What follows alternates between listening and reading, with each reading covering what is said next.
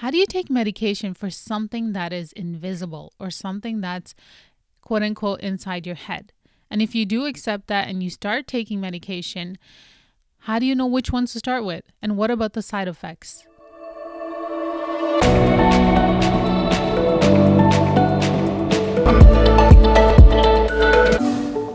Assalamu alaikum and welcome to season 2, episode 7 of the Mentally Fit Muslims podcast. I'm your host, Saba Malik, and today I'm talking with brother Omar Al Rashed, and he's going to be sharing his experience with medications as he has bipolar and ADHD, and I'm going to be sharing mine as well. All right, let's get started. Assalamu alaikum, brother Omar. Thank you for coming back uh, to my show. How are you doing? Wa alaikum assalam. Alhamdulillah, I'm doing very well. Thank you for having me. You're welcome. The last time you came, you shared your story of having bipolar and ADHD and how you came through that and a little bit about your work. Today, I wanted to talk to you about your experience with medication and particularly um, taking medication for bipolar and ADHD? Sure. So just as a as a reminder for those who may not have seen the first uh, discussion, I am uh, I have bipolar and I have ADHD and as well as diabetes and a few other health issues. But I also am a social worker and I help Muslims who are struggling with depression and anxiety. So one of the things as I'm answering your questions about medications, medications is such a huge topic and it's something that a lot of people have concerns about. And there tend to be two really opposite extremes. Some people are really anti-medication some people are really only for medication. And so I want to sort of, inshallah, have a balancing point, right? The Prophet says you should deal with things on the middle path, and you definitely want to do that. Um, so, inshallah, I wanted to share with you that I actually have a survey that I've distributed to many of my Muslim clients. And I wanted to share not only my own experience with medications, which I'm going to start with, but inshallah, I'm also going to share a little bit about what are some of the responses from the Muslim community about their experiences with medication. And just remember, we're not giving any medical advice. We are not um, doctors or psychiatrists. So this is just experience from people who've actually been there. So kind of a client consumer point of view.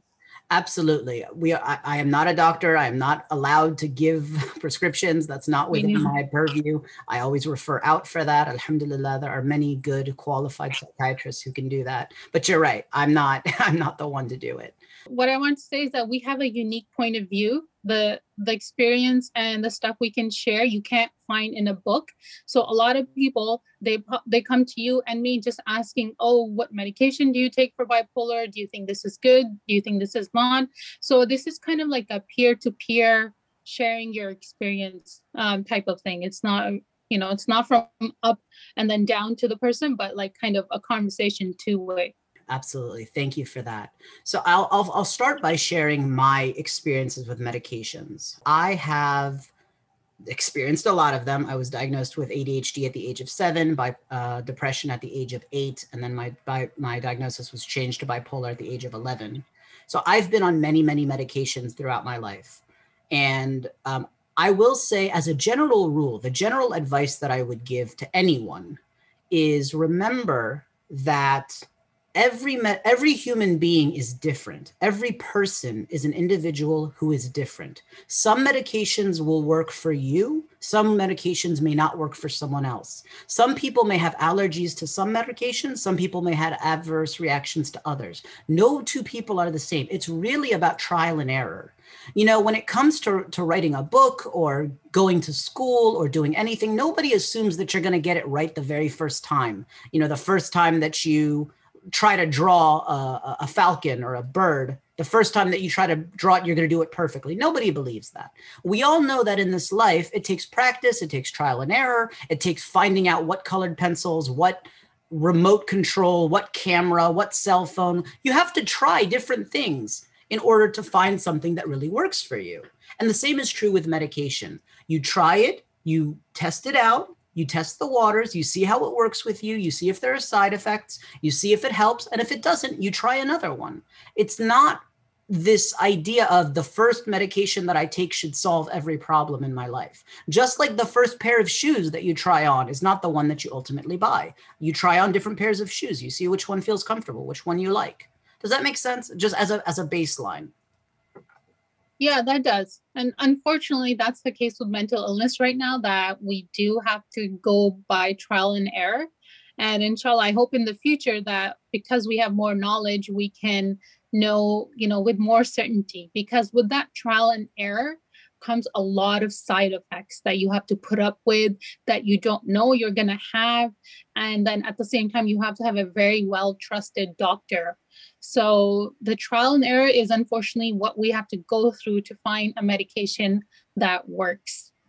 And that is true. But to be honest with you, and I'm going to share not really a, a contrary position, but just sort of my perspective, mm-hmm. I think that part of learning and part of enjoying anything in life is trial and error. The nature of mm-hmm. life is trial and error. Like I said, no one goes to the shoe store and says, I should find the very first pair of shoes or the very first shirt or dress or pair of pants that I'm going to try on. I want the first one that I pick up to be the perfect one. No, we know mm-hmm. you have to try it on. Different brands have different cuts, different mm-hmm. sizes, you know, European sizing, American sizing, all sorts of different things. We go into it expecting that we have to try different things. And I think if mm-hmm. we can change our expectations to align with reality, the world is what the world is you know, it mm-hmm. happens that you have to try things. You don't know mm-hmm. if the first cell phone you're going to get is the best one. You have to try it. So I think again, my my what my advice to my clients and for myself especially is always embrace the reality of what is. It just so mm-hmm. happens that in this life you have to try different things. So if we know that we have to try different things, we can be prepared and have appropriate expectations that I might have to try 3 or 4 before I find the one that works for me. Maybe I'll get it the first time, but maybe I won't, and I'm okay with that. So I do want to share with you about my experiences with different mm-hmm. medications. Mm-hmm. So I'm not going to share like the names of the prescriptions and which ones I took and which ones worked for me and which ones didn't. I could do that if that's what you're interested in. But really what I can say is that it helps that you try the first of all always follow the guidance and the advice of your doctor when they prescribe mm-hmm. something a certain way take it the way that they tell you, try it out mm. for a few days, be in communication with your doctor. Your doctor is your ally. They're not there trying to, you know, screw you over or something like that. Now, they're just there trying to help you find what works. So when you feel something, if you feel strange, if you feel this, if you feel that, keep the lines of communication open. Also, be open to the fact that sometimes these medications take a few days to take mm-hmm. effect in your body. So it might be that the first day you take the first pill, you feel really overwhelmed. But then the second day, you feel less drowsy or you feel less of whatever the side effect is because your body's getting used to it. So it takes time. That would be another piece of advice that I would give. But I would also, I guess I want to start by saying that we have to keep an open mind. You know, and actually I wear contact lenses, so I don't uh, mm-hmm. I don't have my glasses with me. But there is mm-hmm. no human being in this world, in this modern day and age, who says, you know what? I know I have a I have nearsightedness. I can't see very far. I'm not going to wear glasses because I don't believe in glasses. Mm-hmm. No, if you need glasses, you put on glasses. If mm-hmm. you need if you break your leg, you put on a cast. If you need a medicine, you take it we don't argue and say, oh, you don't need a medication, brother. You don't need a medication, sister. Your Iman will get you through. Nobody says your Iman will get you through for glasses. You put on the glasses, problem solved. So the idea that we have to open up our hearts that there are some biological illnesses that require a biological pharmaceutical medicine to help treat with. It's it's a very i think when we open our hearts that there is healing. Allah says that he has created every illness along with its healing so the healing mm-hmm. is possible in the earth in in the world. And this medication is something that allah has given us access to that helps us to feel better with our condition. So just this idea that it's not going to cure everything. You need to take the medication, and the medication helps you if you need it the medication mm-hmm. helps you to establish a baseline. Then yeah. you have to do the counseling. Then you have to do the dhikr. Then you have to do all of the other things that go along with it. Medication doesn't solve everything, but it gives mm-hmm. you the ability to be well enough to experience happiness and overcome the, de- the bipolar, the depression, or whatever symptoms you may have. Does that make sense? Yeah, it definitely gives you a, a baseline. Exactly. And I think um, knowing that beforehand that to be open to different medications i think that's the biggest paradigm shift because with mental illnesses, we've been taught that they're, or people think that they're just in the head, right? So if it's just in the head and it's invisible, you don't really need something physical to manage it because everything else if it's a physical illness people can see it so they have an easier time saying that this is what you need so i think with mental illness we need a paradigm shift in that there there are biological roots to it. Therefore we need a biological component to our treatment system. So i agree with you in that. Absolutely. So um, i'm actually looking at my research now and i'm seeing the in my survey I ask the question Are you currently taking prescription medications for your mood? And 23% of Muslims who responded said that yes, they're taking medications. 77% reported that they're not currently taking medications. And for those who answered that they did take medications, between 20 and 25%, actually, sorry, between 30 and 35% said that the, the beneficialness of the medications was above a six. So seven, eight, nine, 10. So 40% of people basically said that these medications were beneficial. I hmm. find mm-hmm. that around 40% or 50% said that it was less beneficial. So it depends mm-hmm. on the experience of the person. I also have uh, responses from people who tried medications in the past, but they mm-hmm. stopped taking the medications. And so 37% mm-hmm. of people responded that they used to take medications in the past and stopped. And again, they gave the reasons. Some of them said that, like some examples of reasons that they that they uh, stopped taking the medications. Um, some people said I was afraid of becoming addicted. I was weaned off. Some people mm. said the side effects were not worth it. But there are many people who claim and explained that the beneficial the medications are beneficial for maintaining their solutions and remember this survey that i'm administering is not for people who are recovered this is for people who are struggling so of mm-hmm. course the people who are struggling are often the ones who got off of the medications and didn't find relief does that make sense i, I want to clarify that this isn't everyone who's on medications who took the survey this is people mm-hmm. who in the moment they took the survey were feeling distressed this is people who are mm-hmm. struggling. And I was just trying to get an understanding for those people who are struggling have they tried medications in the past? But there are many people like yourself and like myself yeah. who take medication and are enjoying it and benefiting from it and mm-hmm. feel relief. But people mm-hmm. like you and me don't necessarily take the survey. So, yeah.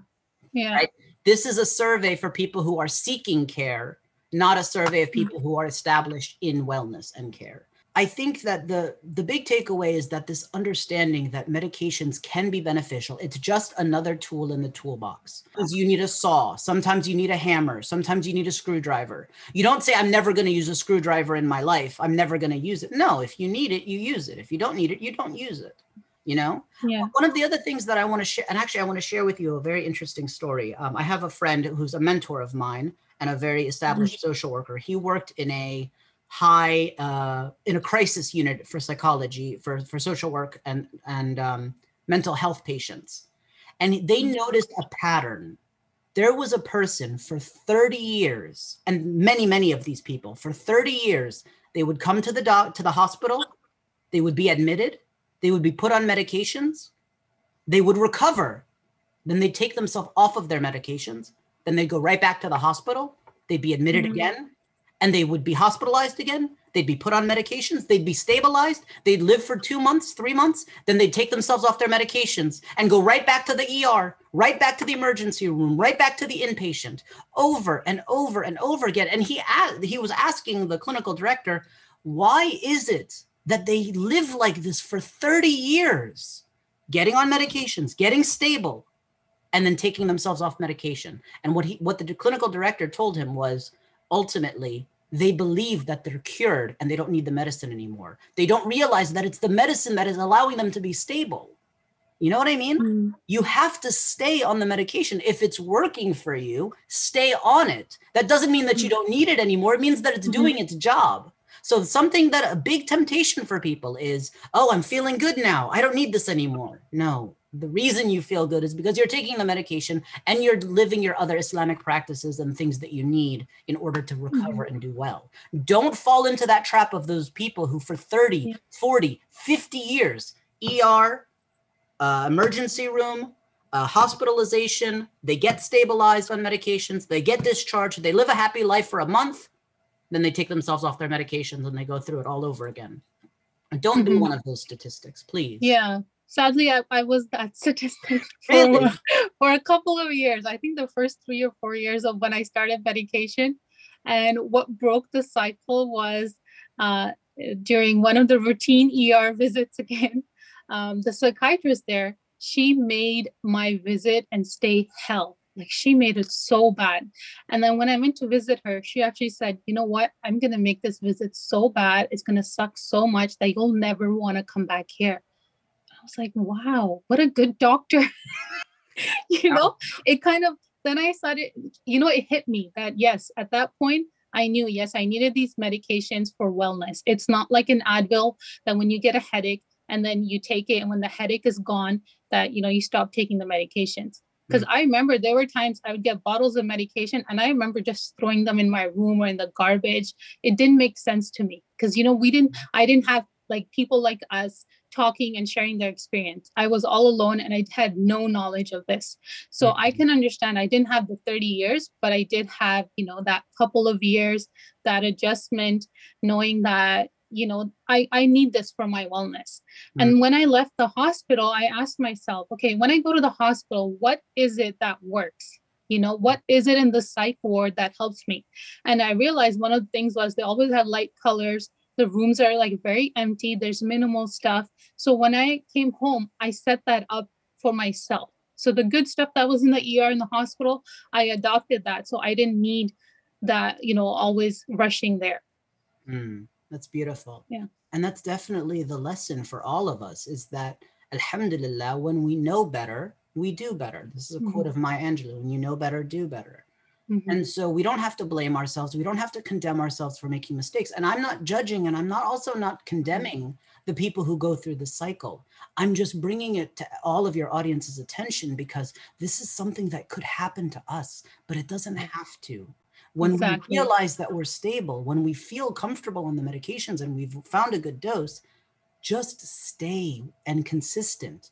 You know, mm-hmm if if it's it's a it's it's a blessing to be able to take the the medicines and to find something that matches and again like we said yeah. before sometimes it takes trial and error like i remember i tried lithium i tried this i tried that and this worked for me and this didn't work for me and maybe the same medication will work for you that didn't work for me mm-hmm. i was allergic to some medications and maybe you're not going to be allergic in fact mm-hmm. i have mm-hmm. another friend who's a bipolar and she uses that same medication that i was allergic to you know it really mm-hmm. depends on on your body on your uh, there's you know there's more than one medication because there's more yeah. than one person on earth. We need different things you know?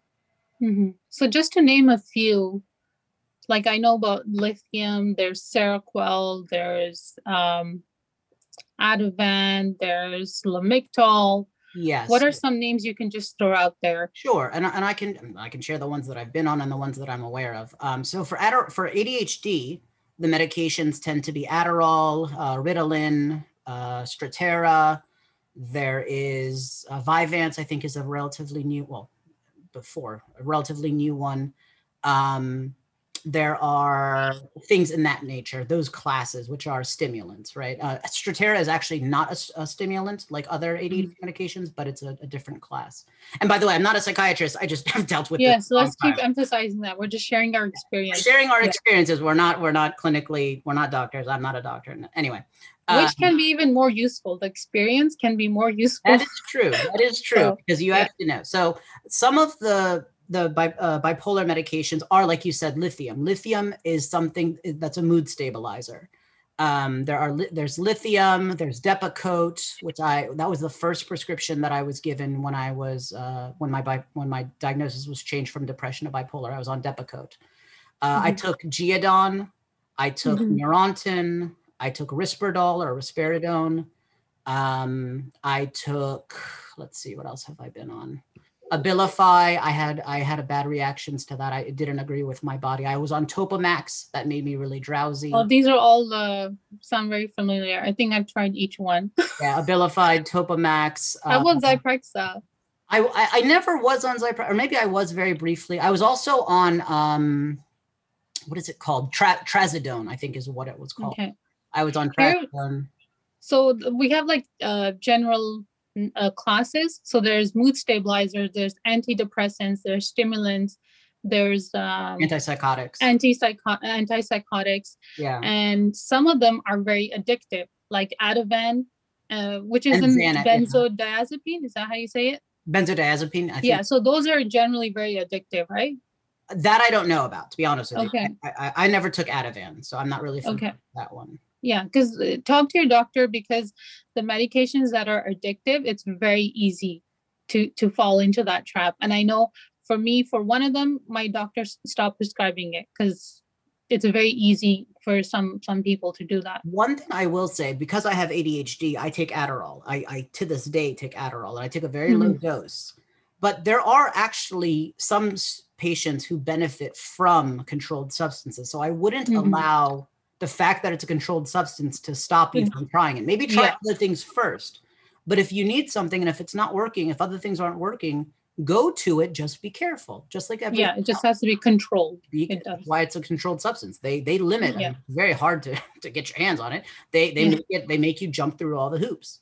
You know, Yeah. but it really works. At least that ADHD medication, Adderall, really helps me. It really helps to bring me balance, especially with my my ADHD combined with bipolar, because there's a fine line between ADHD and mania in bipolar, where if you are corrected for the ADHD, you may become depressed, and if you're if you allow the ADHD to go too far, it turns into mania. So you have to be very Mhm. careful when you have dual diagnosis. But anyway, that, that's my story. So yeah, so those are some of the medications that I've taken. Now the medications that I'm currently on are Latuda, which I find to be it's a it's a it's an it's a class two alternative antipsychotic, I believe, and it's a very low mm-hmm. dose, of course. But that medication, Latuda, has been very good for me. I find it it works well with my body, with my system. I'm also mm-hmm. on Wellbutrin, which is an antidepressant, but it's mm-hmm. actually in the class of stimulants. So it does have, it runs the risk as an antidepressant to make mania worse, but I'm very careful with the dosing of it. And therefore, I only take enough to treat the depression rather than pushing me over into mania. It's a, it's a very delicate balance because many Yeah. antidepressants cause mania. That's mm-hmm. why that's why we're called bipolar, both extreme Yeah. mania to depression, right? So Yeah. very important that you be careful that you don't take so much of an antidepressant that you become Mhm. manic, or that you take so much of a mood stabilizer that you become depressed. So you need a Mhm. balancing a balancing point between them. And again, you- work with your doctor. We are not doctors. We're just sharing our experiences. What Yeah. about side effects? Okay, so side effects. Some of the medications cause drowsiness. Um, one, you know, I'll, I'll tell you this. My belief about medications, and this is my advice um, to my doctor friends when they're passing it along to others, and this is my advice to you. Try to embrace the fact that every medication has a side effect. Ask the doctor before you test the medication what the side effects are choose which side effects are you willing to have and which ones are you not. Now, lithium actually helped me very much, but it caused weight gain, and I was not okay with that. I Mhm. told the doctor, I've gained 20 pounds. I'm not doing this anymore. Find something else. So, understand what the side effects are and do a calculated risk and say, look, one of the medications that I take, Latuda, causes drowsiness. Therefore, I take it at night. So it helps me to mm-hmm. sleep at night. Wellbutrin gives me a lot of energy. It makes it's it's, it's a stimulant. It, it's it's an antidepressant. So I take it in the morning and it helps boost my energy for the day. Take the side effects that you know are going to be there and plan your day and your life accordingly. Does that make sense? And again, Mhm. test medications that you feel comfortable with the side effects. Sometimes they say that it has the it, it may have it may cause weight gain. I generally never take I, I do not advise people take medications that cause weight gain. Some people that's all that they can take to feel their balance. Like I have a friend who has bipolar, an older gentleman. That's all he can take is I think it's Depakote is what he takes, and that causes weight. Yeah. And he he he can't. He's tried everything else. Nothing else works for him. If that that's a last case scenario, try the other medications first. You know, Yeah. try to do your research. Try to talk to the doctor and ask them what. And then you could even ask the doctor, could you give me a list of all of the medications and their side effects? And let me choose which ones I'm willing to start with. Now, if it doesn't work, you've got to find something else, like Topamax and um, and Abilify. Those made me drowsy, but I never woke up. You know what I mean? Like when I took, I had to take Mhm. them in the morning. I was drowsy. I was like a zombie the whole day. I stopped taking them. Now, not everybody has that reaction. I'm not saying Topamax is a bad drug. I'm not saying that Abilify is a bad drug. I'm just saying this was its reaction for me. You have to try it and and find out for yourself. Again, so I'm not blacklisting medications.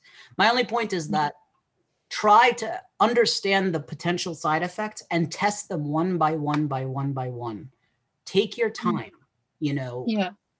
give yourself accept that you're going to feel sick for a while and that you're not going to feel immediately reli- relief but just embrace the fact that it'll take some time but when you find the sweet spot i that's what they call it right? The sweet spot the proper dose everything feels amazing you know? Yeah. That's that's the part, the waiting part, the trying and the weight gain is it's a very tough side effect because once that happens, you enter a whole new problems you have to worry about. Right. Like uh, i'm not going to talk about it so i'll just mention like metabolic syndrome. And then with the weight gain if you start uh, you know have obesity and then diabetes and then people need other medications just to treat the side effects right. of the bipolar medication. Yeah. So it can get very sticky and i think that's where um, quote unquote alternative medications come into play because we cannot just rely on uh, psychiatric medications. In the beginning, when you have a really, let's say, when you are being diagnosed, you have your first manic episode or depression episode where you become suicidal and you're in the ER, and right there and then you need something strong. You need the medication right away to bring you on track, like to literally have that insight back. So in the beginning, I find people who are diagnosed, they need that right away. And then slowly, slowly, as they're recovering, they get more knowledge, then they can start to think, okay, which one is better? That's where, you know, the calculated risk starts to come in. So I think at that point, you know you need to also look beyond because it's not just the medication. And that's that's like i find the two polar opposites. People think okay it's just the medication that i need. I don't need to change anything else in my life and that'll save me. And then other people are like no medication is a crutch. I'm not going to use it. I can do this. I can do this. Right. So what do you think? How do we adopt a middle uh, a balanced view and why is that important it's it's absolutely what Islam teaches. The Prophet said, "Take the middle path," and the middle path is best because it's not a crutch that you can do without, and I'll just willpower my way through it. You can't do that. Just like you can't do that with glasses. Oh, I'm just gonna squint for the rest. No, you can't see. You can't see. Put on your glasses. I'm wearing contacts. Put on your contacts. Put on your glasses. You won't be able to see without it. That's that's it. You know. And so, um, on the second point, you know, it's not about all I'm going to do is take these medications and I don't have to change anything else in my life. I like to think about bipolar the way that I'm living now. I am, um, the word I will use is affected, very influenced very much by everything in my life. People who are bipolar tend to be very sensitive and they tend to be very uh, influenced by the things that we touch. And so there's actually um, uh, there's a there's a not even a hadith. There's a principle in Islamic sciences that says that there are five gateways to the soul: your sense of Mhm. touch, your sense of sight, your sense of smell, your sense of hearing, and your sense of what's the sense I'm missing? Seeing, vision seeing, seeing hearing, uh, smelling, touch, and taste. Sorry, mm-hmm. taste is the last one. Those five senses are your gateways to the soul. When you see something haram, it affects your soul. When you see Mhm. something halal, it, it enhances your soul. When you mm-hmm. taste something haram, it affects your mm-hmm. soul. When you taste something halal and tayyib, good, wholesome, it helps your soul. So the same is true with all of the senses, even listening to music or listening to dua or listening to positive music or listening to negative music. Everything we expose ourselves to affects us. I don't I've we've had this conversation last top call actually Yeah. about television. Sometimes when you watch a movie or you watch a TV show, your whole me, my whole body, my whole soul gets messed up by watching this show. Like I literally like I, I'm like, oh my God, what is happening? So I just stay away from certain things. This is what Islam teaches. Protect your Mhm. soul. But that means that you have to be aware of what you're exposing your soul to. And you Mhm. have to go through life saying, is this action, is this person, is this food, is this music or sound, is this experience going to be bring me good for my for my bipolar or bad for my bipolar? Is it going to make me unstable or is it going to make me stable? I think you brought up a very good example about the in the ER room they have Mhm. or in the hospital they have very little distractions. You'll notice that in my in my home, this is my home, there are plain walls and they're plain beige. Now I didn't paint these walls; it's just the apartment color. But it's plain walls. I don't have a lot of distraction. I don't have a lot of clutter. I Yeah. find that having too much clutter makes me feel not at ease. Mhm. So I choose to reduce clutter in my life. Yeah. I make I like having sim- thing, simplicity helps Yeah. me with my bipolar. It's a decision that I make. It's not a mistake. It's not an accident. It's something Mhm. that I say, you know what? I really realize that this simplicity and minimalism helps my bipolar. So I'm going to embrace it as a way of life. Does everybody have to do it? No. Some people Mhm. like being hoarders. Some people Mhm. like being having millions of things and all this stuff, but I don't. Mhm. I find it makes me feel less happy, less calm, less content. Mhm. Does that make sense? yeah i just find when you have more stuff for my brain it's more to process because when you're talking about the senses i try to explain it to other people and then I'm like i'm done i'm not going to justify it i just know myself now which is the more things i see the more i talk to someone that you know just like extra above the more even visual stuff i have to process it's a lot more strain on my brain especially when i'm not feeling well I know that I need to go in my room, which by the way, mine is all empty walls too. It's white. I have just my bed and my prayer corner. That's all I have in my room. And it's just for sleeping. So Mm. when I have less stimuli to process, my brain has an easier time. So I know that about myself now. So what you're saying, it yes, it's very true. and that's unique for everyone. I Mhm. am someone who loves being overstimulated, and that happens to be my nature. But I Mhm. find that choosing the appropriate stimulation and the healthy stimulation is where I put my balancing point. Does that make sense? Mhm. So everyone is unique. Some people like high stimulation, some people like low stimulation. Some people like to avoid interaction, some people like to choose positive interaction. Everyone has to do that self-discovery for themselves and this is this is the journey of life. Alhamdulillah, this is our adventure. Uh, something that I used to say is we are living in an adventure of the mundane. We are on a quest for the mundane. We are the superhero in our own little story of life, and we get to experience that. Oh, the the the main character. I don't know. Harry. I don't know how many people don't like Harry Potter. I like Harry Potter, but Harry Potter finds out that he has to do this and he can't do this and he doesn't like Mhm. this and he does like this. We're all on our own adventure in life. I do like this. I don't like this. I feel comfortable with this. I don't feel comfortable with this. This makes me feel empowered This makes me feel unstable. You've just got to figure, learn, know yourself. And this is in Islam. من عرف من عرف نفسه فقد عرف ربه. The one who, he who knows himself or herself knows his Lord. You cannot know Allah if you do not know yourself. Mhm. You know, we have Yeah. to get to know ourselves very well. And Mhm. actually, I think that Muslims with bipolar have an advantage on the spiritual path Yeah. because we are forced to know ourselves, whereas other people can go through life like a sheep and just go through the motions. But we have to know ourselves. We have to invest that time. And then in the process, if we use it this way, it is a blessing that Allah gives us to get relationship with Allah subhanahu wa ta'ala. Yeah. We have to see it as an opportunity to get closer to Allah. And that's what so yeah so in that sense what um other treatment options have you adopted in your life beside medication i wouldn't even say other treatments i would say that medication is a part of That's your exactly what I'm going system. to say. I'm going to So- say that for me, medication is a baseline, like we talked about Mhm. before. It's not, I'm going to take medications for a couple of years until I don't need it anymore. It is, I take medications because it gives me the baseline ability to succeed.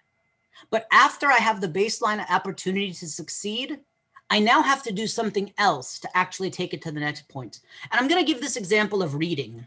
Imagine you're illiterate, you don't know how to read or write, English or Arabic or any other language. Now, the baseline is the medication. Somebody teaches you how to read and write.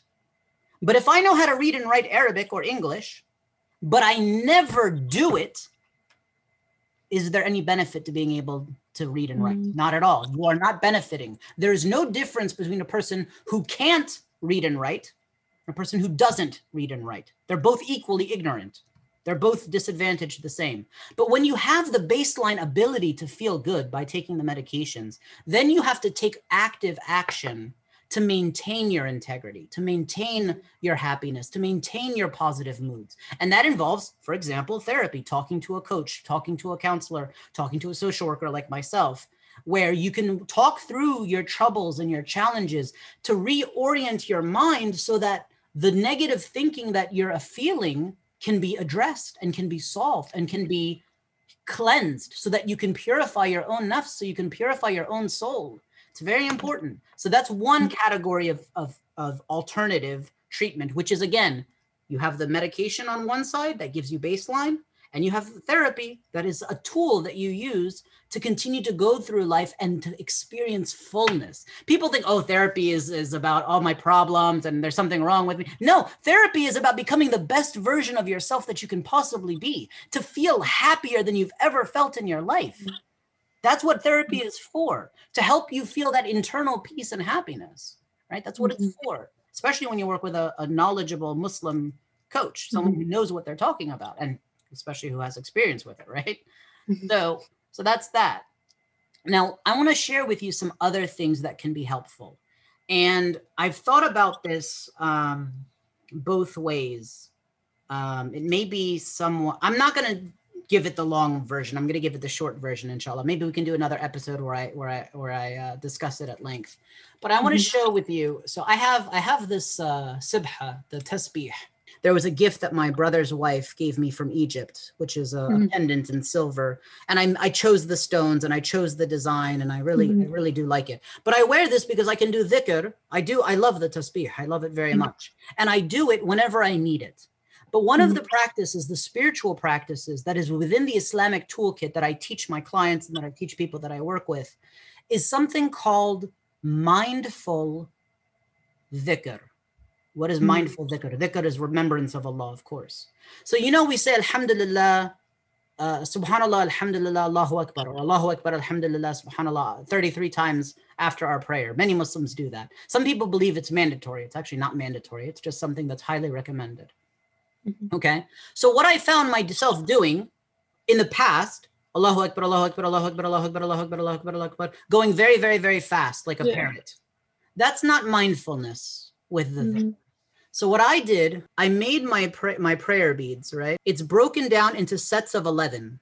So there are 11 stones here. There are 11 from this brown one to this brown one. And then there are 11 here as well. I take my hand, I say Allahu Akbar, Alhamdulillah, Subhanallah. I go around as Mhm. I'm feeling the stones. And actually, something about the tactile function, feeling it with my fingers, brings peace to my heart. Again, this is about the senses, the sense of Mhm. touch. I'm incorporating it into my self soothing, into my feeling better and my dhikr and my remembrance of Allah. But the point that I wanted to make was as I'm doing my dhikr, I don't just say the Arabic of the of the dhikr. A lot of people are obsessed with everything in Arabic. You have to say this in Arabic, but Arabic is not our first language. I'm an Arab, my family's Egyptian, but my first language is still English. I'm much more proficient in English than Arabic. I know Arabic somewhat, but I'm not fluent. So what I do is I say Allahu Akbar. Then I translate Allahu Akbar into English. Mhm. God is greater. Then I do something that is unique that I don't think any other Muslim or any other person has told me about before, but this is something that I do for my spiritual practice. I believe very much in affirmations. And we're going to talk a little bit about some of the resources that I offer to the community, all for many of them for free and many of them Yeah. expensive. They're not Because you have divine affirmations, your ebook, divine, divine, Affirmations. affirmation. Divine Affirmations is one of my ebooks, but there's also a book called the the breakthrough the, the breakthrough challenge s- uh, Islamic relief, seven days to Islamic relief Mm. from depression and anxiety. In Mhm. that ebook, I talk about the importance of affirmations. Now, you've been to the doctor, you've been to the hospital. I'm sure that they taught you affirmations. That's something that many Yeah. mainstream doctors, psychiatrists, social workers teach. But I teach using Islamic based affirmations, not just any affirmation. So, one of the things that I've chosen to do for myself, in addition to journaling on a piece of paper and handwriting or typing my affirmations, when I'm doing dhikr, I include my affirmations. The Mhm. three most important affirmations to me, based on the struggles that I was dealing with, I attach them to my dhikr. So, what does that look Mhm. like? Mhm. Allahu Akbar. God is greater. I am worthy. Mhm. I struggled for a long time with my feelings of self worth. Mhm. I felt I was never good enough. I felt I was, I was, a, uh, no matter how many people recognized me or told me I was doing good things. You know, I think last session we talked about some of the accomplishments. I'm not going to repeat them, Mhm. but Alhamdulillah, I've been blessed to do many things, but it was never enough for me. I never Mhm. felt worthy. Even though people told me I was such a good person, I didn't believe them. I thought they were mistaken. I thought they didn't know who I really was, but I'm really flawed and I'm really evil, and you just don't know. So that's why I incorporated Allahu Akbar. God is greater. Allahu Akbar. God is greater. I am worthy. But because Allah is greater, that's why I am worthy. That's why they're connected. Mhm. It is the greatness of Allah and the fact that He is the majestic creator of the universe. He created the heavens, He created the earth, He created the sun and the moon and the mountains and everything else perfectly. He also created me. Mhm. And I am a creation of Allah, and therefore I have inherited His honor and dignity. Because of His greatness, I am worthy. Do you see how that connects? Yeah. Now, my next dhikr, when I get down to this point, I say, Alhamdulillah, praise be to God. I value my great gifts. Mhm. I value my great gifts. That's one of my personal affirmations. And I say I value my great gifts because I used to compare the gifts that I have with the gifts of other people. And I was never envious in the sense of wanting them to lose their blessings, but I felt like other people have better things than me and I what I have is not good. Alhamdulillah, Allah has blessed me with wisdom and blessed me with knowledge and a, a calm and a happy demeanor and these things. But I saw other people who had successful marriages or big houses or whatever, whatever. And I I denigrated in my own self my gifts. And I thought that their gifts were better than mine. Mhm. That makes sense. And again, I never wished ill upon anybody. Alhamdulillah. That's not something that I've struggled with. But I often wished, I wish I could just have a, a nice home like they do. I wish I could have mm-hmm. a successful marriage like they did. I, my marriage ended in divorce, as you know. So mm-hmm. I'm again looking, inshallah, one day I will get married again, inshallah. Inshallah. but that's not the point. That's not the point. The point is that Just putting the word out there. Yeah, right. I value my great gifts. I value mm-hmm. my great gifts. The fact of the matter is, the gifts that Allah gave me of wisdom, of the ability to empathize with people, the ability to connect with people, the ability to help people is a great gift. But most of all, Allah gave me the greatest gift, which is eternal bliss, happiness, contentment. Mm. There are many people I know who are married and have big houses and they're stressed and they hate themselves and they hate their kids and they're struggling and they lose their temper all the time and they're very angry and they're very sad they're Mhm. very overwhelmed. I don't have any of those issues because i Mhm. invested in my self-care. I took care of myself. I yielded to allah subhanahu wa ta'ala. And i did it in a way that helped me with my bipolar and everything else. I'm probably happier than 99% of the people who don't have bipolar. So alhamdulillah praise be to god i value my great gifts. Then when I get to this point, to the other brown one, the other tiger tiger eye, I say Subhanallah, glory to God. I love my soul. You know, I've always been a good friend. I take good care of my friends. Whenever somebody has a problem, I'll be there for them. If somebody's being hard on themselves, I'll say, No, brother, you're such a good brother. Don't worry about it. You know, you're doing the best that you can. Don't feel bad. You're going to make it. Everything's going to be okay. A lot of people turn to me for support, but I was never that loving to Mm. myself. It was so easy for me to be loving and supportive to my friends, but I wasn't loving and supportive to myself. Mhm. And I learned I love my soul. Subhanallah, glory be to God, and glory be to the God who gave me love for my soul as well. He doesn't just want me to love other people, He wants me to love other people, but He wants me to love myself too. So that's why I incorporated those affirmations into my daily dhikr. How many times a day do you do dhikr? Some people do it every day, some people do it once a day, some people do it five times a day.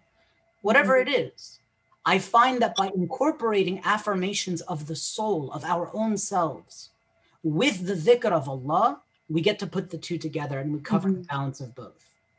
So that's an example of a non pharmaceutical, non medication way to embrace our self worth. It's by using these affirmations. So, again, I mentioned this ebook that you have of mine, actually, mm-hmm. the, the Breakthrough mm-hmm. Challenge. And it goes in great detail about how you can do this Islamic practice daily that makes you feel amazing. And it really is relief, Islamic relief from depression and anxiety.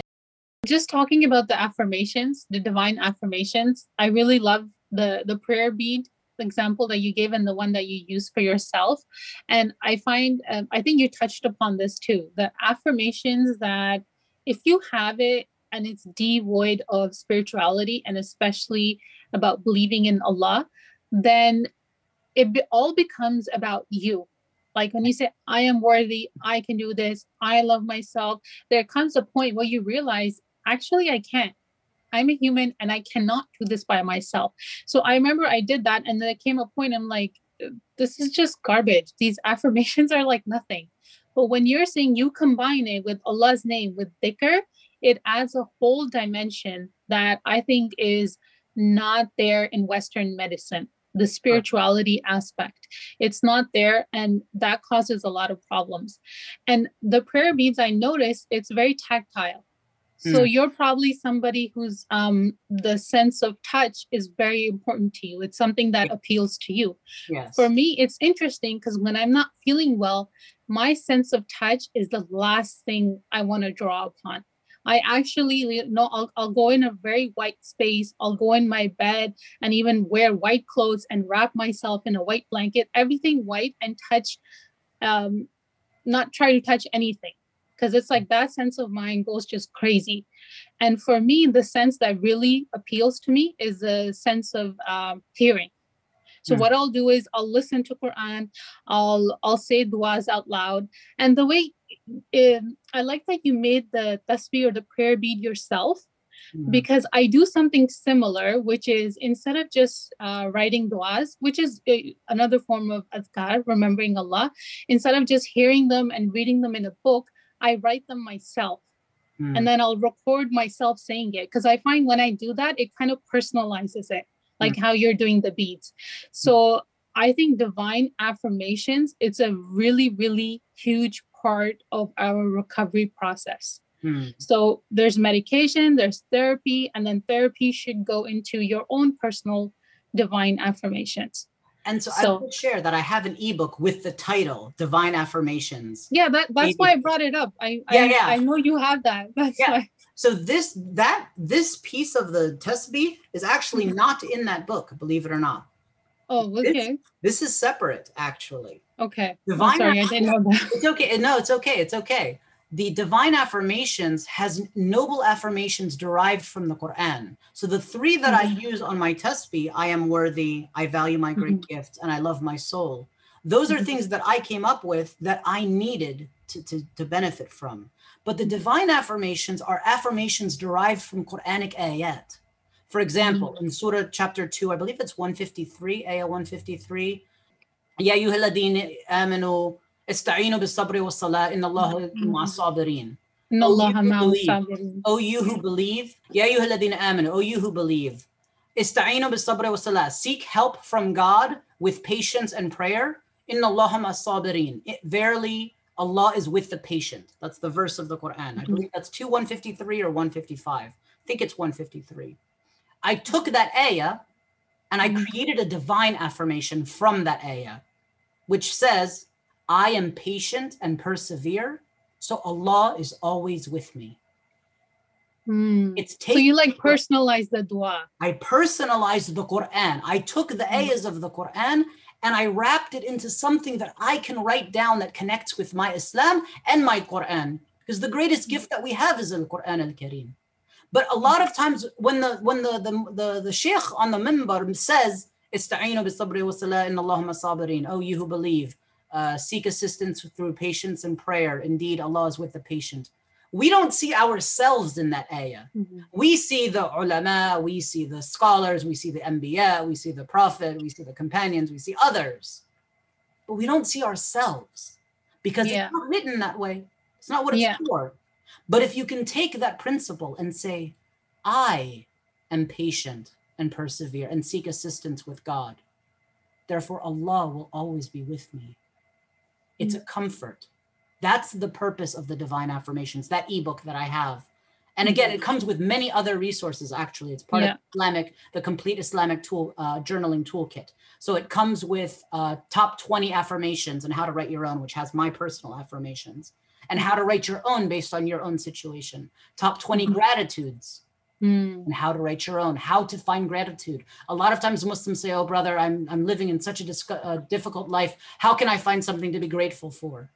There's always something to be grateful for if you look for it, and this book fi- helps you to find a way to find things to be grateful for. Mhm. It gives you a list of places to look, inshallah. Mm.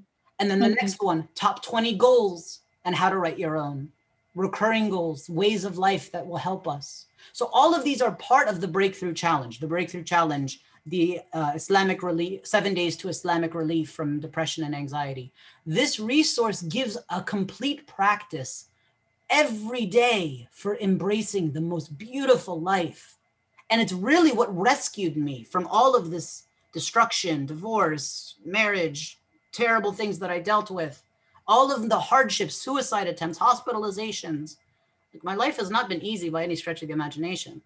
But Mm. alhamdulillah, by the grace of Allah, He gave me the keys to find relief. And that's why I'm so dedicated to sharing this with others. Mhm. You know? Yeah. I I love the ayah you shared in Allah sabirin because um, it draws upon being patient and it goes back to what we were saying about being patient with medication. Right. That's So true. it's not that's how we're linking Quran and our thinking of Allah in a very holistic way. Absolutely. And I think that is what we need to remember with mental illness. We need a holistic approach. Absolutely. So I hope that's the takeaway message. We have to wrap up soon. So is there something you want to add before you go? I'm going to link all your ebooks and your website in the show notes. So inshallah, um, who uh, inshallah you guys can visit and you can get more help. So anything else you want to add? There is one thing I'd like to add, and this is that for now, I haven't decided how long term this is. So, inshallah, you'll take action sooner rather than later. But I believe that it can help everyone to have someone to talk to one on one in order to help explain their story and discuss their story, but also to find input and guidance about how to feel better. I am mm-hmm. a, cou- a counselor, I help people one on one. But I've decided for some time, and I haven't decided exactly how long. So reach out, and we'll see if it's if it- if the offer still stands when you reach out.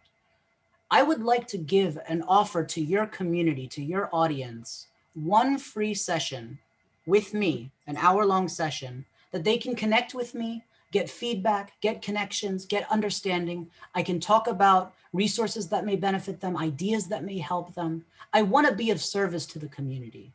So for some time, and I don't know how long this video is Yeah. going to be up, So Right. take advantage. take advantage when you can.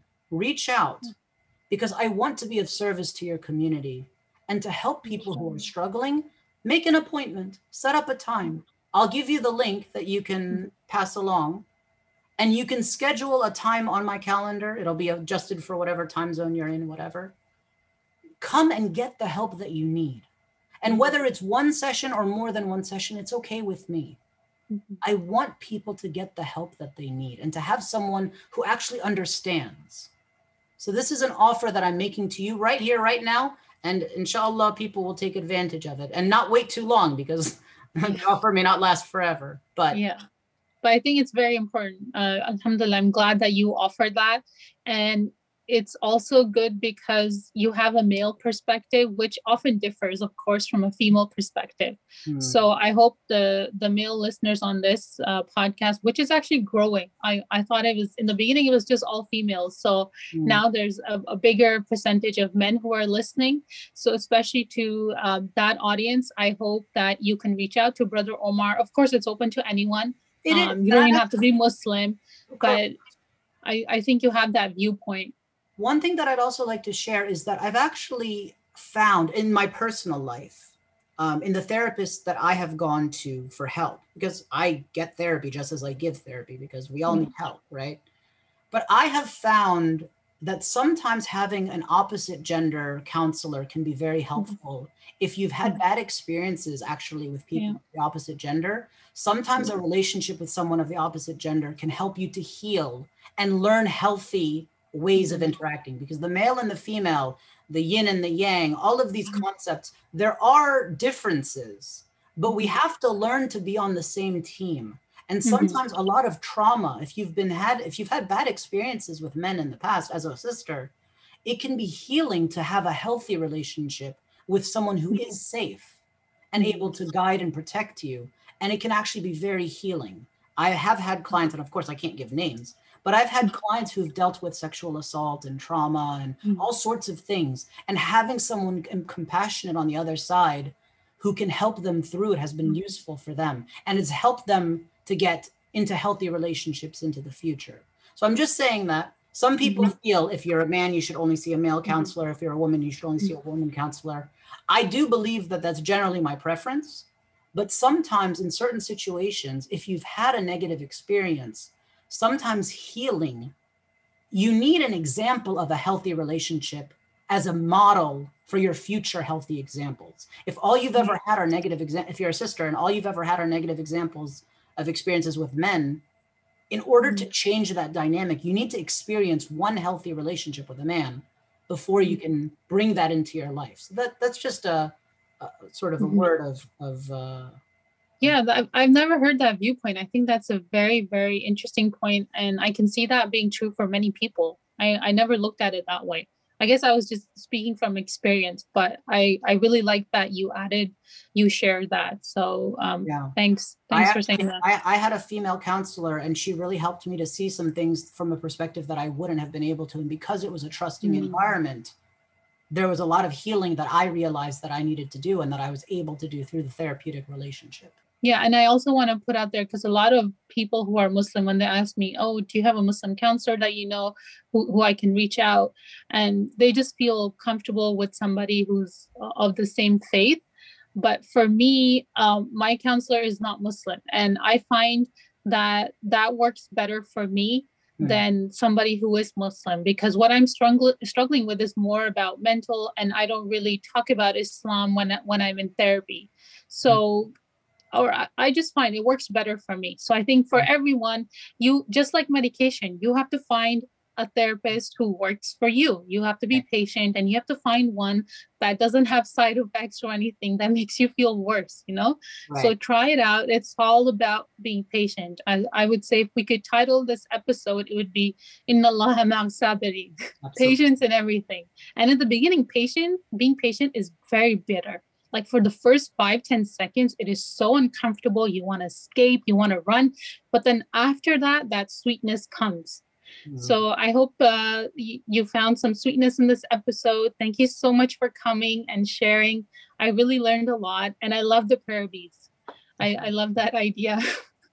Thank you so much. I really appreciate it. Alhamdulillah. All right. So i hope to have you on soon inshallah in another episode. Thank you brother omar Jazakallah khair. Jazakumullah khair. Assalamu alaikum. All right, that's it for today. Thank you for joining me. I hope you found it beneficial. And if you did, please pass on this episode to a family or a friend. We really need to raise awareness about psychiatric medications and having a middle balanced view on it. All right. See you next time. Assalamu alaikum.